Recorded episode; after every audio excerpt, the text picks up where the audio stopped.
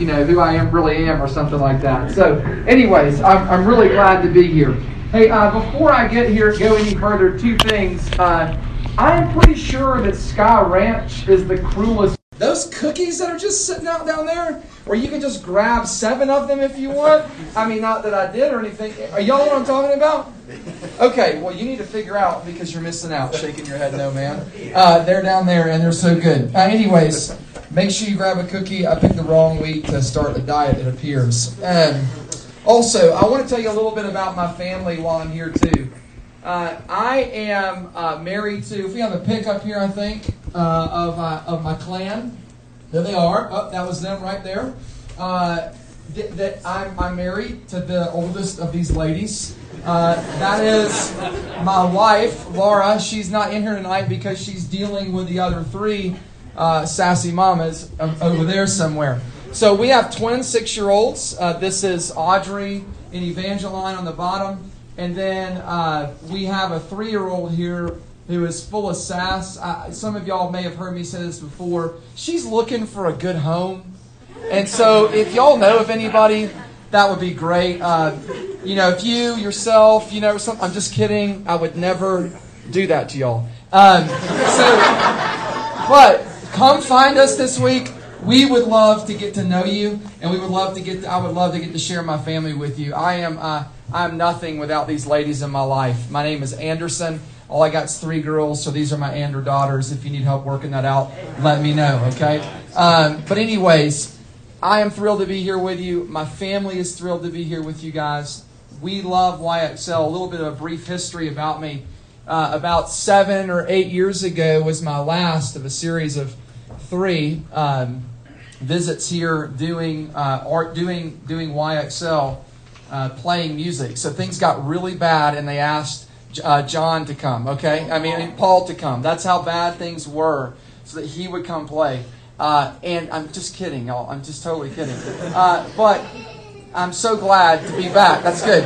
And um, for those of you that don't know, I work as an RUF campus minister RUF is our denominational, PCA's denominational college ministry. Many of you may have are familiar with it. Maybe you have siblings who have been a part of it. Maybe you're looking for something when you go to college. Uh, but we, I have the privilege of being in the lives of college students and uh, getting to shepherd them and minister to them and, and love them and to, and to teach them about what it looks like to walk with Jesus.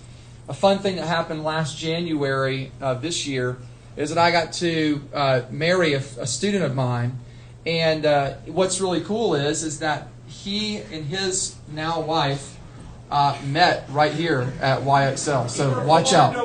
Just watch out. Perform. Yeah, sorry. That is total like pastor speak. If if you if you see that woman up there and then I say I married somebody, that doesn't mean we got married in January. That means I performed a wedding. That's what that means. So anyways, that's a little bit about me. And uh, watch out. What you never know what's going to happen here at YXL eight, ten years in the future. Okay. Last thing I want to say is, is this: I'm around this week for you too. So this week, if stuff comes up and you want to talk, or if you find me out by you know whatever that big checkerboard thing is, man, please just come up to me and, and, and say, hey, I'm so and so, and I'd love to chat. I would love to love to be around to chat with you. It's a privilege to be here and the highlight of my week is getting to hear from y'all. So if you're interested, as y'all say, H me you, you know what I mean by that, and uh, just let me know. So this week, where are we at? What are we going to do this week? Let me introduce a topic to you. Let me introduce a topic to you. We're not going to cover it all tonight, but I do want to begin to wet the palate a little bit. The topic that we have uh, that we're going to consider is all things new, and we're going to take a look at this theme of that each night that God Himself is making all things new. We're going to look a little bit differently each night. Same topic, different angle, almost like the different facets of a jewel or something like that. Hopefully, the time you go back home, my prayer is this. My prayer is that when you go home, you'll go at least one tick in to seeing how much more Jesus loves you and how much He delights in you and how much He is thrilled in you and how much he, he delights to call you a son or a daughter. That's what my great hope is for you this week. And so you'll have to be the judge of whether or not I succeed along with the help of the Holy Spirit. But that's my great prayer for y'all, is that you would leave here knowing how much Jesus really does love you. I'm going to read one verse. If you've got your Bible, uh, I'll, I'll invite you to turn to the very last book of it, the book of Revelation, singular. And um, and what you'll do there is look to 21.5. So if you've got a phone and you want to pull it out, that's great too. A, a tablet, let's go for it. I'm just going to read one verse and I'm going to briefly introduce here in the next few minutes uh, our topic or our theme for the night. And if you don't want to get your phone out or to open your Bible there, you can just listen. There is so much grace for you if you don't want to do that. Um, but let me read this for us here. Hear now God's word. And he who was seated on the throne said, Behold, I am making all things new. Amen. The grass withers and the flower fades, but the word of our God stands forever. Revelation 21 5. Let's pray and ask God to help us real quick as we take a look at this. Father in heaven, Son, and Spirit, we ask now that you would come and that you would help us to see what only you can show us. And that you would begin to stir in our hearts this week to see what you are up to, not only in our lives, but in the world itself. To see that great end or that great purpose that you have made us for and that you take ultimate pleasure in. And we ask that you would help us this week to see why that matters at the beginning of July 2018 for freshmen through senior year, for us in our hometowns. Why would this matter? So, would you do that, we pray? And we ask this all for the sake and the glory of Jesus. Amen. I'd like to start off by giving you a little bit of a, uh, a picture here. The man said this We worked like dentists. We worked like dentists. This is what Professor Redig de Campos, that's his last name, his long last name, said about the work that he and his team had just finished. The year was early January 1974 when Redig de Campos's work of restoration began to be unveiled. You see, nearly seven months earlier, in the Vatican, in the city of Rome, a man crossed a security line fence, took a hammer to Michelangelo's, that's not the Ninja Turtle, that's the real Michelangelo, to his uh, uh, sculpture called the Pietà. Now, what happened after, in the moments ensuing was, was, was something both tragic and sad at the same time. You see, it was a sculpture of Mary, the mother of Jesus, holding her now recently deceased son in her, in her arms. It was carved in, in 1498 and it was carved from a single block of marble. It stands six feet seven inches tall, weighs over 6,000 pounds, and now it had 15 marks all over the sculpture where the hammer had done its worst. Marble was cracked along the veil of Mary's uh, face there, her nose and her cheek. But here's the thing due to the incredible value and the incredible beauty of the Pietà, it could not be left marred and in its broken state. The director of the Vatican Museum, and I quote, said this With any other statue, leaving the wounds of the hammer, of the hammer attack visible, however painful, could have been tolerated. But not with the Pietà. Not with this miracle of art. And so, with skill and patience and precision and the precision of dentists remaking chipped teeth, Redig de Campos and his team went about their work using marble from the original statue. The New York Times said this when it was done that it was nearly perfect. You see, what had been broken and marred had been restored. The beauty and the glory of the original sculpture, one of the finest from the Renaissance era, had been brought back to its original form and beauty after being severely marred. Why share this story with you as we start a week together looking at the, the, the promise that God Himself is going to make all things new? It's simple. The Bible tells a strikingly similar story about you and about me and about the very world itself. It was made good and beautiful, wonderful, So much so that God says, What about it? It is good. It is good. But then you know what happens, right? You know what happened. Rebellion was introduced. All of creation was dealt the death blows from the hammer of sin and brokenness that mars and damages what was been made good. And yet, even in the ruin, y'all, even in the ruin, there is grace. You see, for though damaged, God's good world wasn't destroyed. And then there is grace upon grace. Because you see, even in the garden, where that fall happens, man makes a promise. He says, I'm not done with y'all. I'm not done.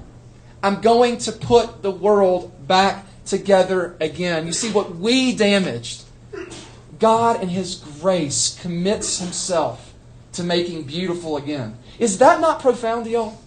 I mean, it just kind of makes me go, What? Are you kidding me? That God would commit Himself to doing something like this. That's what Revelation 21.5 is telling us. You see, if the Revelation 21.5 tells us anything, it tells us that the history of your life, if you are in Christ Jesus, in the history of the world is one thing renewal. And I'll actually say this because what I'm going to argue for on Wednesday night is that it's not just your history and my history, but it's for the history of the world. It's for the history of the world that God is making all things new. That is telling you what the story is for your life and what for the story is for the life of, your, of the world. Yo, that is profound. And we're going to look at that this week. You see, God Himself has said something profound. I love a little phrase that Jesus uses in Matthew 19. He says this, at the renewal of all things. What a beautiful picture. Matthew 19, 28. If you want to write that down, you can find it. And again, that this, this theme is not something that just shows up as we'll see in the New Testament, but even in the Old Testament, Paul, Paul read it up here, right? The idea that God making a new heavens and a new earth doesn't show up, first of all, in the book of Revelation, but from the prophet Isaiah himself. God has said something profound to aid us in this, this side of the great of that great redemptive work. He has said, Behold, I am making all things new. And because he has, this means that several truths will follow that we want to look at this week. Tomorrow night, we're going to take a look at a new way of seeing. Things that you'll have to be able to see the world, new eyes that you'll need if you're going to understand what God is up to in your life and in the world. And then on nights Tuesday, Wednesday, and Thursday, we're going to spend some time looking at what God does to making new people and what God does in making a new place for us. And then also a new purpose that He gives us in light of that great work that He is doing. And then finally on Friday night, we're just going to take a brief look. If all this is true, how then do we live? How then do we live this out? Yes, even as high schoolers, even as adults, even as a pastor. It's the big so what? How are we going to do this? Well, I'm excited of taking a look with you, and I hope that you'll come ready to learn for sure. I want to close by saying this. There's an enormous surprise that happens in the third chapter of the book of Genesis. Let me I gotta I gotta kind of hold my mic funky for just a second because I want to show you something. Okay, so um, sorry. Okay, so this is this is weird. Um, this right here is Genesis 1 and 2. Okay? That's it. This is Genesis 3. Y'all know it's a miracle we got this? Y'all know that? That God wouldn't just stop the whole thing and say, all right, one and done. I'm, I mean, hey, y'all screwed it up. That's on y'all. Let's just be done with this whole people project, this whole world project. Let's just be done with it. But no, God in His grace doesn't quit. He's not like you and me. What He starts, He will not finish. And when He made you for fellowship with Him in the good world that He made, even us screwing every last bit of that up, God says, I will come to make it new again. He commits himself, y'all, not as a dentist, but as a redeemer. As a redeemer to make wonderful and beautiful what was marred. So much so that God Himself and Jesus would subject Himself to death to do just that. And through His death, death and sin, those horribly intrusive hammers, would one day themselves be dealt what? a death blow, never again to exist in all of creation. Indeed, for you Hobbit fans, Samwise Gamgee's question is dead on. Is everything sad going to come untrue? Yes, Sam, it is. Every last drop of it is. That's what the Bible is telling us. Jesus is making all things new. He comes to make his blessings flow as we sing every Christmas, far as the curse is found. He is bringing his reign of grace over every last drop of creation. And what will it be all what will it all be like? Well, I can't tell you that now. So you're to have to come back. That's what it's going to be like. You have to come back. But one thing is for sure. One thing that makes the entirety of a broken creation mankind included, different than that of a broken Pietà sculpture. We are not headed back to the garden. You know that? I'm going to explain that later on. We're not headed back to the garden. No, as we'll see, we're on our way to a city. One that fulfills all that the garden was meant to be. New Jerusalem, as Revelation puts it, is our destination, not Eden as great and as glorious as it was, was only a pointer to something more magnificent, more beautiful, more heart stirring. And dear friends, if you are on, in Jesus, this is your great destination. I love what Isaac Watts wrote. He wrote Joy of the World. This is not from Joy of the World. I want you to turn your eyes up here and I want you to read this lyric just silently as I read it out loud. Where he writes this, he's talking this about Jesus. He says, Where he, Jesus, displays his healing power Death and the curse are known no more. Then listen to this last couplet here. In him, in Jesus, the tribes of Adam boast more blessings than their father lost. Now just let me explain that for just a minute. How badly did Adam screw it up? How much did he lose? Everything. And Watts nails it when he says, In Christ, we get recovered back to us more than everything that Adam lost. Dear friends, that's the great hope for you and me. That's our great promise where Jesus says He's making all things new. Where the one seated on the throne tells us that. There are more blessings to be gained in Christ than all that Adam lost. Friends, that's what we're up for this week. And we're not there yet. We're not home there yet, of course. But God's work in us and in the world is not done yet. He's making all things new. So, will you pause for a moment? Will you pray with me? And can we ask the God of all grace to do this in us this week and to show us what He is up to? Let's pray together as we close. Oh Lord, we ask that you would show us what you mean this week by the fact that you are making all things new. Some of us just come in here because we needed a, way, a week away from home. Uh, stuff at home might not be going great. Uh, things at the home front might be hard, and so to come to Colorado for a week is a respite. Others of us come this week, Lord, having known you and walked with you for a long, long time, and we just we, we're desperate. We want to grow in our faith. Others of us have friends that we've made over the past couple years, and man, it's just great to see them again. And we were excited to come back. And Lord, no matter where each of my high school friends are from this week, where they're coming from in their hearts, we pray that you would meet us and begin to stir us and begin to show us, open our eyes, open the eyes of our hearts about what you're up to in our lives and in this world. Wake us up again, O Lord.